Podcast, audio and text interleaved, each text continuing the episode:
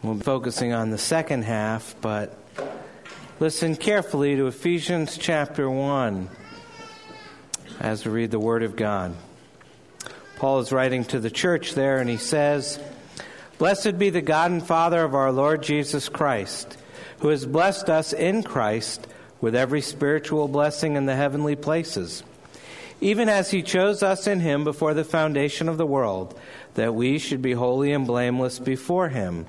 In love, he predestined us for adoption as sons through Jesus Christ, according to the purpose of his will, to the praise of his glorious grace, with which he has blessed us in the beloved. In him we have redemption through his blood, the forgiveness of our trespasses, according to the riches of his grace, which he lavished upon us in all wisdom and insight, making known to us the mystery of his will, according to his purpose, which he set forth in Christ as he planned for the fullness of time to unite all things in him, things in heaven and things on earth. In him we have obtained an inheritance, having been predestined according to the purpose of him who works all things according to the counsel of his will, so that we who were the first to hope in Christ might be to the praise of his glory. In him you also, when you heard the word of truth, the gospel of your salvation, and believed in him, were sealed with the promised Holy Spirit, who is the guarantee of our inheritance until we acquire possession of it to the praise of his glory. In the Greek, that's all one sentence. This is the second sentence. For this reason, because I have heard of your faith in the Lord Jesus and your love toward all the saints, I do not cease to give thanks for you, remembering you in my prayers, that the God of our Lord Jesus Christ, the Father of glory, may give you a spirit of wisdom and of revelation in the knowledge of him, having the eyes of your hearts enlightened that you may know what is the hope to which he has called you, what are the riches of his glorious inheritance in the saints, and what is the immeasurable greatness of his power toward us who believe, according to the working of his great might, that he worked in Christ when he raised him from the dead and seated him at his right hand in the heavenly places, far above all rule and authority and power and dominion, and above every name that is named, not only in this age, but also in the one to come. And he put all things under his feet and gave him his head over all things to the church, which is his body, the fullness of him who fills all in all. Let's pray. Heavenly Father, once again, we've come to sit under the teaching of your word. And so we ask that you will enable us to come with interest and attentiveness by the power of your Holy Spirit. Grant us a spirit of wisdom and revelation as we find here in Scripture and enlighten the eyes of our heart that we might understand it and put it into practice. Do that desperately needed work in each of us this morning. In Jesus' name, amen. Amen. In 1899, there were two wealthy bicycle manufacturers in Dayton, Ohio, and they began to make plans to build the world's uh, first ever successful flying machine. The world would eventually come to know these men as the Wright brothers, Wilbur and Orville, creators of the world's first airplane. The brothers first began testing gliders in Kitty Hawk, North Carolina. It's on the Outer Banks, and you can go there and see where they did this. And they started in the early 1900s learning how to master um, how to control objects in flight. John, have we still ma- have we mastered that yet? Controlling objects in flight.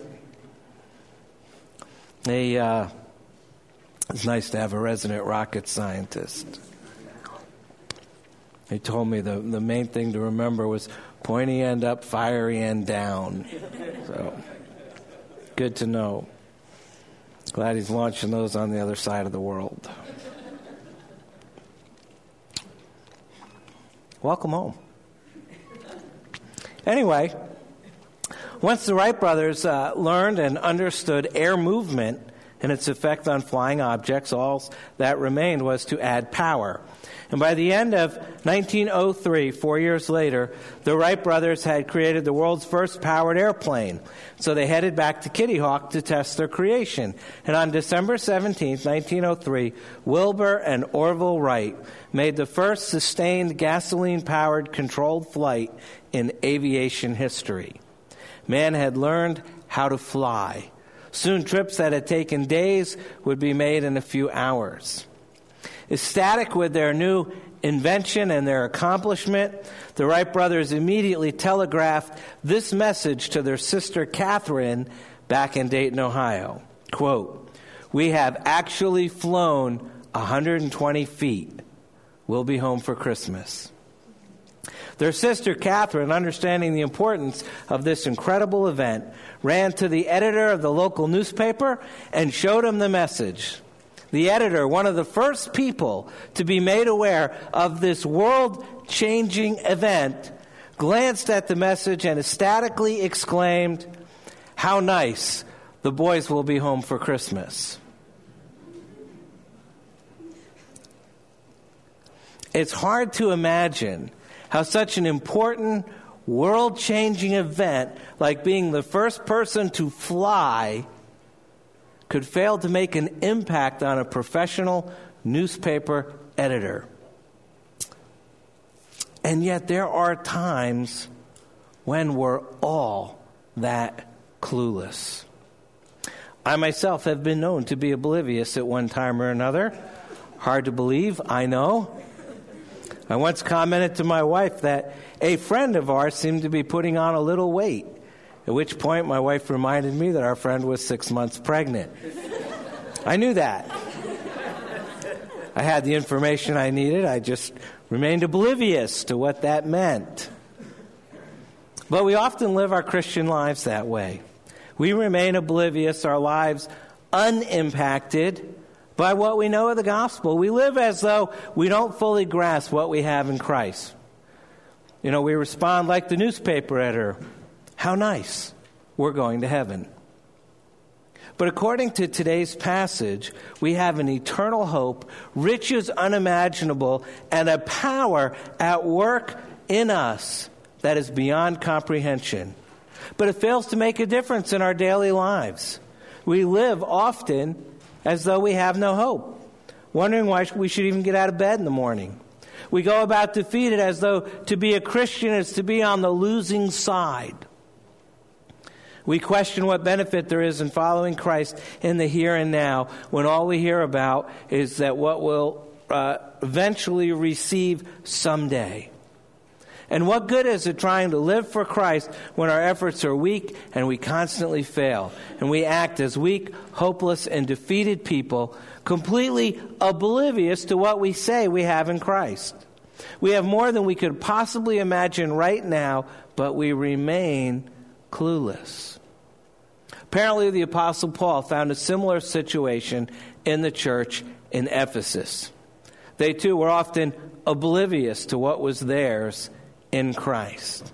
They had the information, they had the theology, but they didn't always believe it deep down in their hearts. They remained clueless. And so Paul prays here in Ephesians 1 that God would remove their spiritual obliviousness. I don't know if that's a word or not. Remove their spiritual obliviousness. It's a word now by giving them a spirit of revelation so they can see with their hearts what is theirs in Christ. And just like them, because of our obliviousness, new word, God has to remove that. He has to remove our spiritual cluelessness. We can't remove it ourselves. So Paul prays that God would remove the Ephesians and our spiritual cluelessness. And he begins his request by reminding us who it is that's doing the work and that he's already started that work and what is that work that he's getting done and how is he getting that work done. And finally, why does all of these things lead us to pray? And so if we're going to make any headway in uh, building our prayer life, we have to begin by listening to Scripture and asking God's help and understanding how to apply Scripture to our lives and to our church. As I've said before, the aim of this series is simply to work through several of Paul's prayers in such a way that we hear God speak to us today and to find direction to improve our praying, both for God's glory and for our good. First thing we see here is that sovereign love leads us to pray. Sovereign love. That should be the first blank there in your outline. Before we jump into the text, I have a confession to make. Um, another one.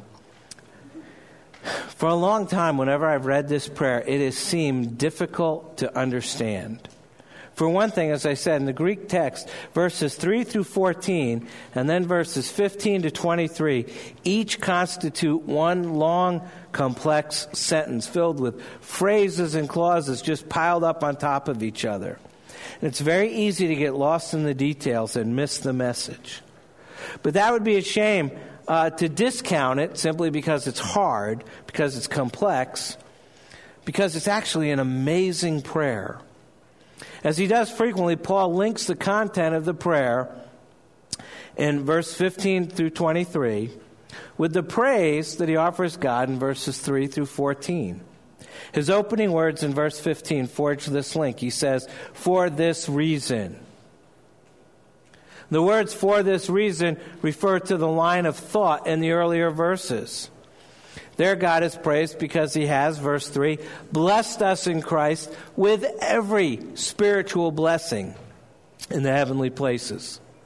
The crowning evidence for this uh, blessing is stunning. Verse 4, He says, even as He chose us in Him before the foundation of the world, that we should be holy and blameless before Him. That's an act of sovereign love. He chose us in him before the foundation of the world. And then he goes on, he says, In love, he predestined us for adoption as sons through Jesus Christ, according to the purpose of his will.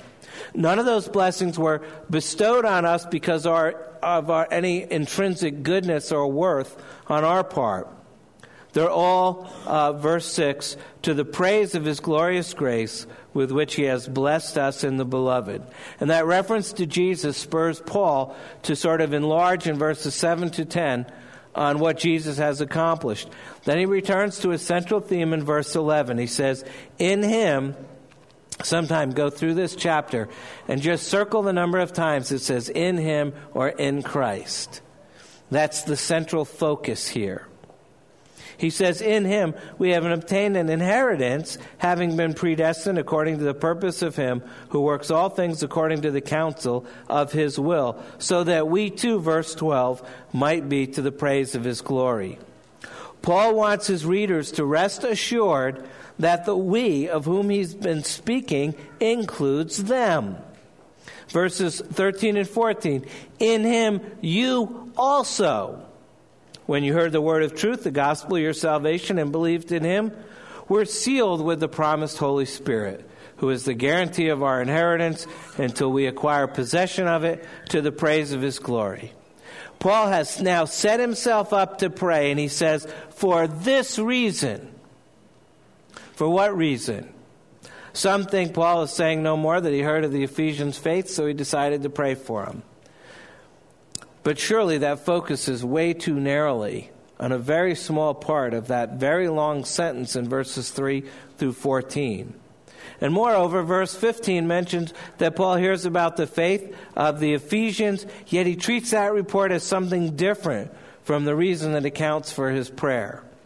It's far more likely that the words for this reason refer to all of verses 3 through 14 and specifically to its central theme of God's sovereign work in believers.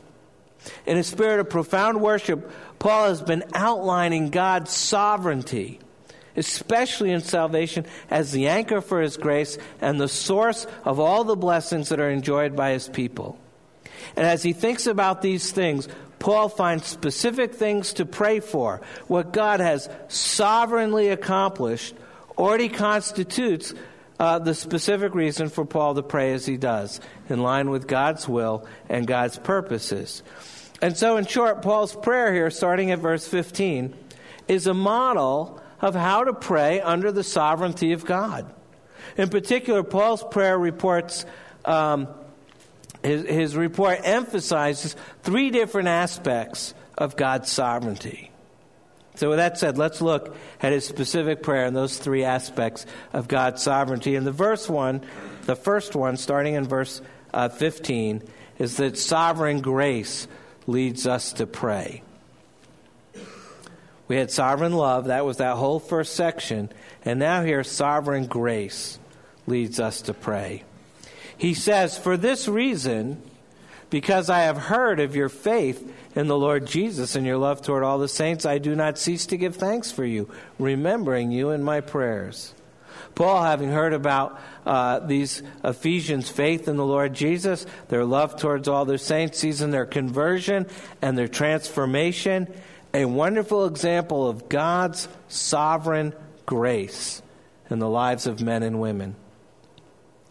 And with the words, for this reason, he dramatically ties his prayer to what God has sovereignly done in them, as exemplified, as seen in their faith and love. Because it's God who's worked in them. Paul hasn't stopped thanking God, because it's God alone who sovereignly and graciously continues to work in them. And he's the one who has to be petitioned to continue his good work, to keep going, to keep transforming and changing them. So Paul commits himself to remembering you in my prayers. In short, because God is sovereign, Paul offers thanksgiving for God's sovereign grace in the lives of these believers. Now, he's not thanking the believers for their faith and love, he's thanking God for their faith and love. The assumption, of course, is that apart from God's work, these people never would have been converted. Without God, they would never display faith in the Lord Jesus and love towards all the saints. In the same way, we thank God when we recognize His work in our lives. And so also we should thank God when we hear of His work in the lives of others. If we hear of substantial numbers of people in another country who've been transformed by the gospel, we wouldn't think of going to them to thank them for becoming Christians. Said we thank God for them becoming Christians. And that's what Paul's doing. So, if we intend to imitate the prayers of Paul, we'll pay careful attention to reports that we hear of the progress of the gospel. Not only immediately around us, but from anywhere, from places we've never been to. We may receive prayer letters from one of our missionaries, from the Milans, of people in uh, France, or from the Padillas, or down on the, the Mexican border. Um, we may read news reports found in some Christian magazine or on some Christian website. We may just be listening to the reports from Marcy and Anne Marie when they come back from wherever God sent them this week. But whenever we hear reliable reports of people who have, by God's grace, become Christians, we need to respond as Paul does, immediately turning to the God whose sovereign grace has intervened in their lives and offer him our thanksgiving. If the Bible tells us that the angels in heaven rejoice over a single sinner who repents, it doesn't seem like too much to ask the people of God to offer thanksgiving for the same thing. Sovereign love, sovereign grace. And then we have sovereign purpose. Paul looks at God's sovereign purpose, which leads us to pray. Verse 17 says that the God of our Lord Jesus Christ, the Father of glory, may give you a spirit of wisdom and of revelation in the knowledge of Him, having the eyes of your hearts enlightened, that you may know what is the hope to which He has called you, what are the riches of His glorious inheritance in the saints. Think if we're going to start Daniel uh, next month. Just as Daniel prayed for the end of the exile, because God had promised that the exile would end So Paul prays that Christians will grow in their knowledge of God because God has already declared his intention to expose his people to the glories of his grace now and for eternity. And just as Christians, both in New Testament times and today, cry out, even so, come Lord Jesus, because they know that Jesus has already promised to do just that. So also they pray that God would continue to work out his sovereign purpose and those in whom he's already begun to work. It's Paul's practice to ask for things that God has already said he wants us to have. So let's look specifically at what Paul asks for. First, his prayer is the Ephesians might know God better.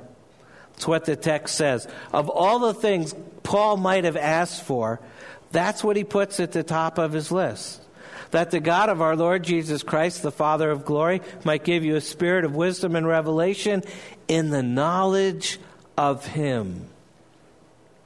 In the New Living Translation, that verse is rendered asking God, the glorious Father of our Lord Jesus Christ, to give you spiritual wisdom and insight so that you might grow in your knowledge of God. The NIV says, so that you may know Him better. Do you feel that you know God well enough?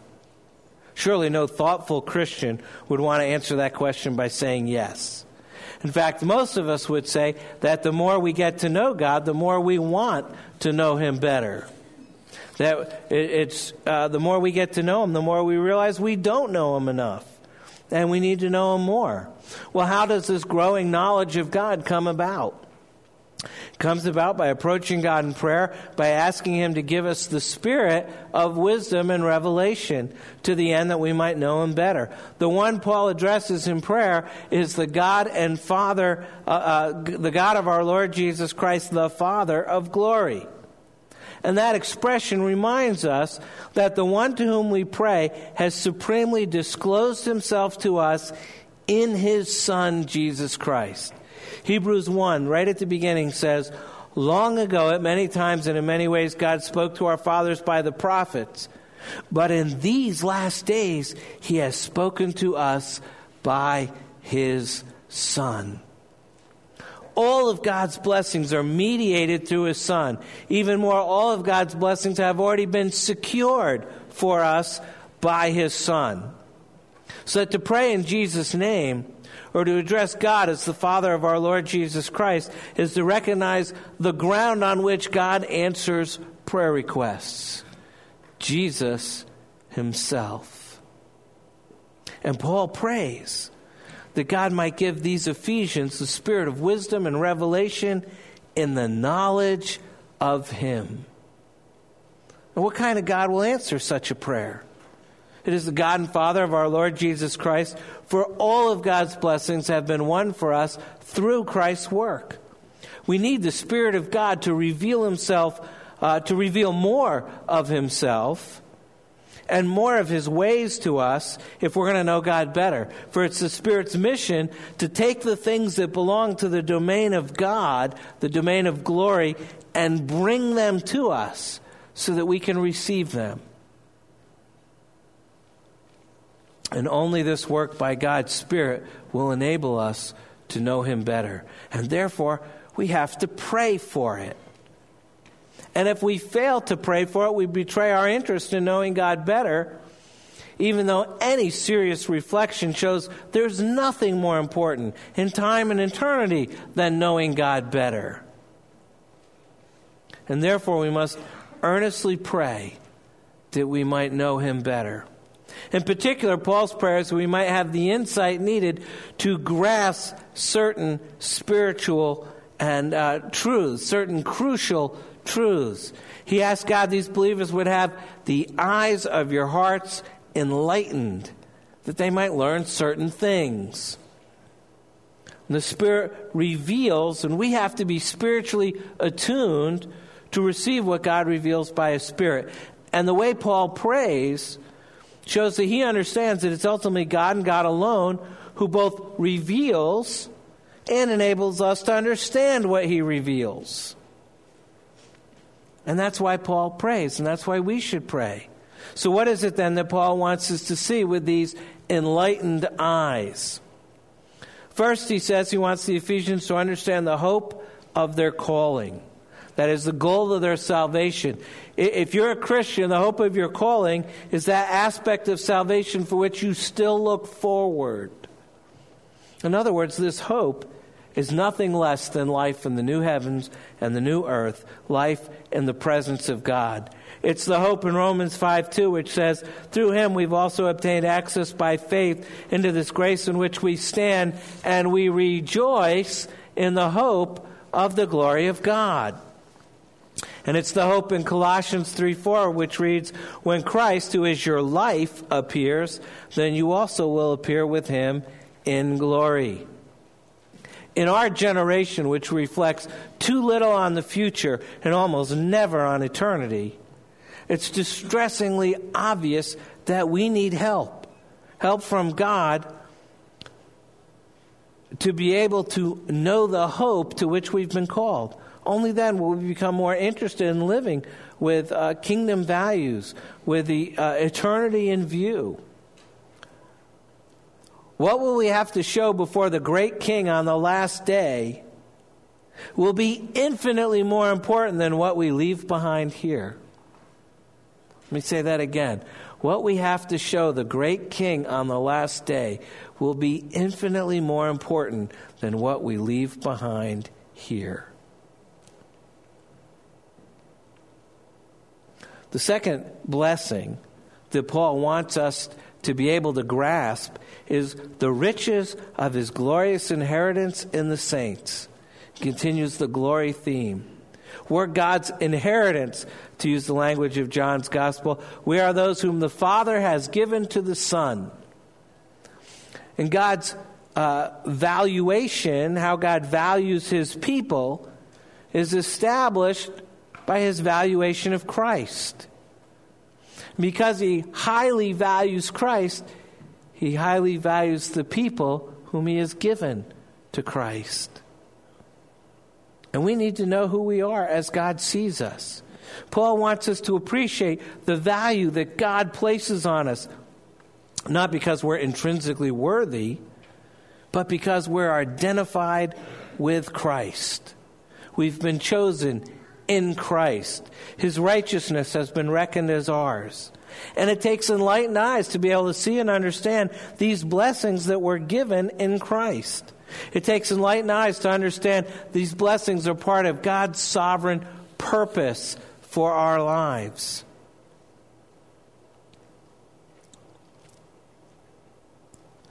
Sovereign love, sovereign grace, sovereign purpose. God wants the eyes of our heart to be enlightened. And then we have sovereign power. Starting at verse 19, sovereign power leads us to pray. He says, And what is the immeasurable greatness of his power toward us who believe? according to the working of his great might that he worked in Christ when he raised him from the dead and seated him at his right hand in the heavenly places far above all rule and authority and power and dominion, above every name that is named, not only in this age, but also in the one to come. And he put all things under his feet and gave him his head over all things to the church, which is his body, the fullness of him who fills all in all. And now Paul wants us to know the immeasurable greatness of, the, of his power toward us who believe. Just what that power does as it operates in us is something that Paul doesn't expand on until his next prayer, which comes in Ephesians 3, and we're going to look at that next week. But for now, this much must be said. Paul cannot be satisfied with a brand of Christianity that is orthodox but dead, that is right but lifeless rich in the theory of justification, but powerless in transforming people's lives. Since it's God's sovereign power that Paul conceives of working in the lives of believers, he knows he must pray for it. And he knows he must pray that believers will know it and experience it in their lives. And having introduced the power of God he wants Christians to experience, he outlines what I would call its standard and controlling analogy.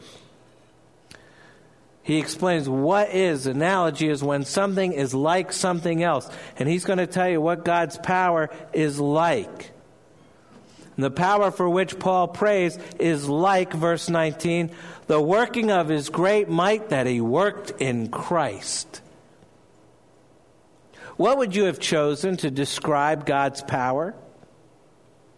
If you taught, we have all these children come down to light the Advent wreath uh, during Advent every Sunday morning, and they're wonderful. How would you describe God's power to them? I'm inclined to think of God's uh, power in creation. God speaks and worlds leap into being. I think of God designing each star and upholding the universe by his powerful word. His power extends beyond the limits of our imagination. But that's not what Paul turns to. After all, for an omnipotent God, there aren't degrees of difficulty. You know, it's not like we're looking out at what God does and holding up little signs that say 9.4, 8.6, you know, a perfect 10. There's no one act that is most powerful. Paul doesn't look for the most powerful or the most difficult displays of God's power. When they're applied to God, they're essentially meaningless. He looks for the most glorious, the most revealing, and as a result, he focuses on three events. First, he mentions the power exerted when Christ was raised from the dead. The power that Christians must experience is like the power, verse 20, that God worked in Christ when he raised him from the dead.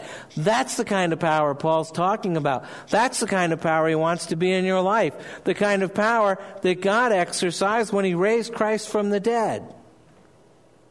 Paul thinks of the resurrection of Jesus Christ here as the undoing of death and the destruction of sin. Christ's resurrection is the first fruits of a mighty resurrection that will mock the death of death and inaugurate a new heaven and a new earth. it's small wonder that Paul declares in Philippians 3:10 he says I might know him and the power of his resurrection we tend to read over that and say, yeah, okay, you know, that's a good thing. He's saying here, that's the, that's the most glorious, the most revealing thing. That's the kind of power we need to know. He says, I, Paul, that's the kind of power I want to know. That's the kind of power I want in my life. The power of his resurrection. Second, he describes the power displayed in the exalted Christ. The power that we are to experience is like the power that God exerts in Christ when, verse 20 and 21, He seated him at His right hand in the heavenly places, far above all rule and authority and power and dominion, above every name that is named, not only in this age, but also in the one to come. That's a lot of power. He's seated at the right hand of God in the heavenly places. And if we went right into the next chapter, Paul would say, We're seated right there with him. There are levels of authority of which we know very little. Demonic powers, angelic powers, powers of the seraphim and the cherubim not only in this world but in the heavenlies. Colossians 1:16 speaking of Christ says, "For by him all things were created in heaven and on earth, visible and invisible, whether thrones or dominions or rulers or authorities, all things were created through him and for him." And over all of them is Christ Jesus, elevated to the Father's right hand in consequences of his obedience to death and his victorious resurrection. That's the second way Paul describes power. He's seated at God's right hand. And then he declares the power that's exercised by Christ over everything. end of our passage, he says, and he put all things under his feet and gave him his head over all things to the church, which is his body, the fullness of him who fills all in all. All of God's sovereignty is mediated through Christ. 1 Corinthians 15 says, For God has put all things in subjection under his feet. Psalm 110 says, The Lord says to my Lord, Sit at my right hand until I make your, en- uh, I make your enemies your footstool. And the passage he quotes right here in uh, uh, the end of Ephesians 1 is actually quoted from Psalm 8. But most amazingly, all of this sovereign power is for the good of the church. Christ is the head over everything. Uh, that is, he exercises authority over everything. And although Christ is the head over everything, he is in particular the head of the church, which is his body. He's ideally placed to ensure that all of his sovereign power is exercised for his people's good. All our days, our health, our illnesses, our joys, our victories, our tears, our prayers, and the answers to our prayers all fall within the sweep of the sovereign power of the one who wears a human face, a thorn shadowed face. All of God's sovereign power is mediated through the one who was crucified on your behalf. For Christians, that means God's sovereignty can no longer be uh, viewed as uh, merely an important part of our confession of faith. It means we can't view God's sovereignty as a source of endless mystery. I mean, there's certainly more than enough material here for our confession of faith, and there's uh, uh plenty to be the source of endless mystery. But these mysteries revolve around the one who died in my place. The mysteries of prayer remain, but they should dissolve in worship and gratitude. And it's far easier to accept those mysteries of God's sovereignty when God's divine love and God's divine grace are as great as God's divine power. All of this sovereign power is exercised for the church. That's a stunning thought. I had to read over that several times. When I was preparing for this, he says, to the church, to the church. Why is that there? It would all be true if we took that phrase out. Christ would still be the head over everything. He says, All things under his feet and gave him his head over all things to the church. Verse 22. That's amazing. What an incentive to pray in line with God's purposes for his people. Brothers and sisters, in Christ, we will sometimes come to places where, as we try to think about God, we will conclude that these things are way beyond us, that we cannot take them in, that we cannot comprehend Him. But if we focus on what God has revealed of Himself, such thoughts become a ground for worship and an incentive to approach this sovereign, loving, gracious, powerful God and intercede with him according to his own purposes as declared in Scripture for his son's glory and for his people's good. You know, there's a fictitious story floating around the internet. It's a great story, but it's not true. I looked it up. But it's a great story about a young man uh, during the days of the telegraph that went to apply for a job as a Morse code telegraph operator the office. He walks into the telegraph office. It's quite noisy. It's full of all sorts of sounds. There's a telegraph constantly clicking away, and there's just a whole bunch of other applicants waiting there in the office to be called in for their interview. And the young man enters the office and takes off his coat and sort of lays it over the back of the chair. And he's given an application, told to sit down, wait to be called. He's sort of at the end of the line. But after about a minute, he suddenly just jumps up and barges right into the boss's office. And a few minutes later, the boss comes out and says, The rest of you can go home. I just hired this man. And of course, they're furious. He says, That's not fair. We've been waiting here all day. He just barged into your office uninvited. The boss said, Yeah, well, the whole time you've been sitting here, the telegraph in the background has been clicking out in Morse code. If you understand this message, come into my office. The job is yours. This is the only guy who heard it. The message was there, but the rest of the applicants were oblivious to it. Only the guy with the ear and the mind for Morse code got the message. The truth of the gospel is always here in Scripture, and so many remain oblivious to it. But God is taking away our cluelessness. He's giving us a spirit of wisdom and revelation so we can understand what has been revealed. And God has revealed the grandeur and the splendor of what we have in Christ, and He gives us a spirit to understand that revelation. Now, the stereotype for Presbyterians is that we're theologically arrogant. Hard to believe. Somehow we're convinced that we're on a higher theological level because of our deep understanding of God's revelation. And this passage warns us to be humble, realizing that it's only by God's grace in giving us the spirit of wisdom and revelation that we can know Him and understand anything.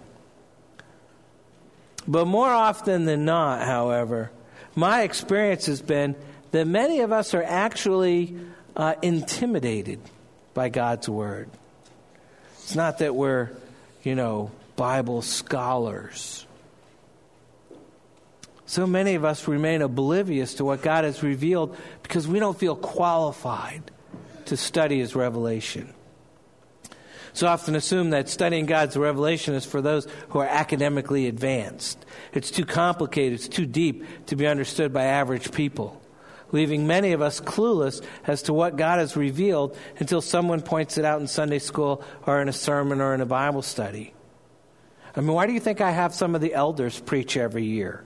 I mean, if those guys can get it, you can get it. That's true. Actually, when they preach, they work very hard to get it right. And by and large, they do a good job. But it's not academics that enables them to preach. It's not academics that enables me to preach. Without the power of the Holy Spirit speaking through and working through His Word, then week after week, this would be a disaster and none of you would still be sitting here. The truth of this passage is that through the power of the Holy Spirit, God has given all of us a spirit of wisdom and revelation that we can know Him. You don't have to be intimidated by God's Word. The fact is, the same spirit of revelation that enabled me to study this passage this week is the same spirit that's at work in you right now. Don't remain oblivious. Be confident. God has revealed the truth of the gospel in Scripture, and He'll give you a spirit of wisdom and revelation to understand it. So read the Bible, study the Bible, not relying on your own abilities, but the Spirit which is at work within you, revealing and enabling you to grasp the truth of the gospel that God has revealed. Because that is yours in Christ Jesus. Think about that. You need to pray.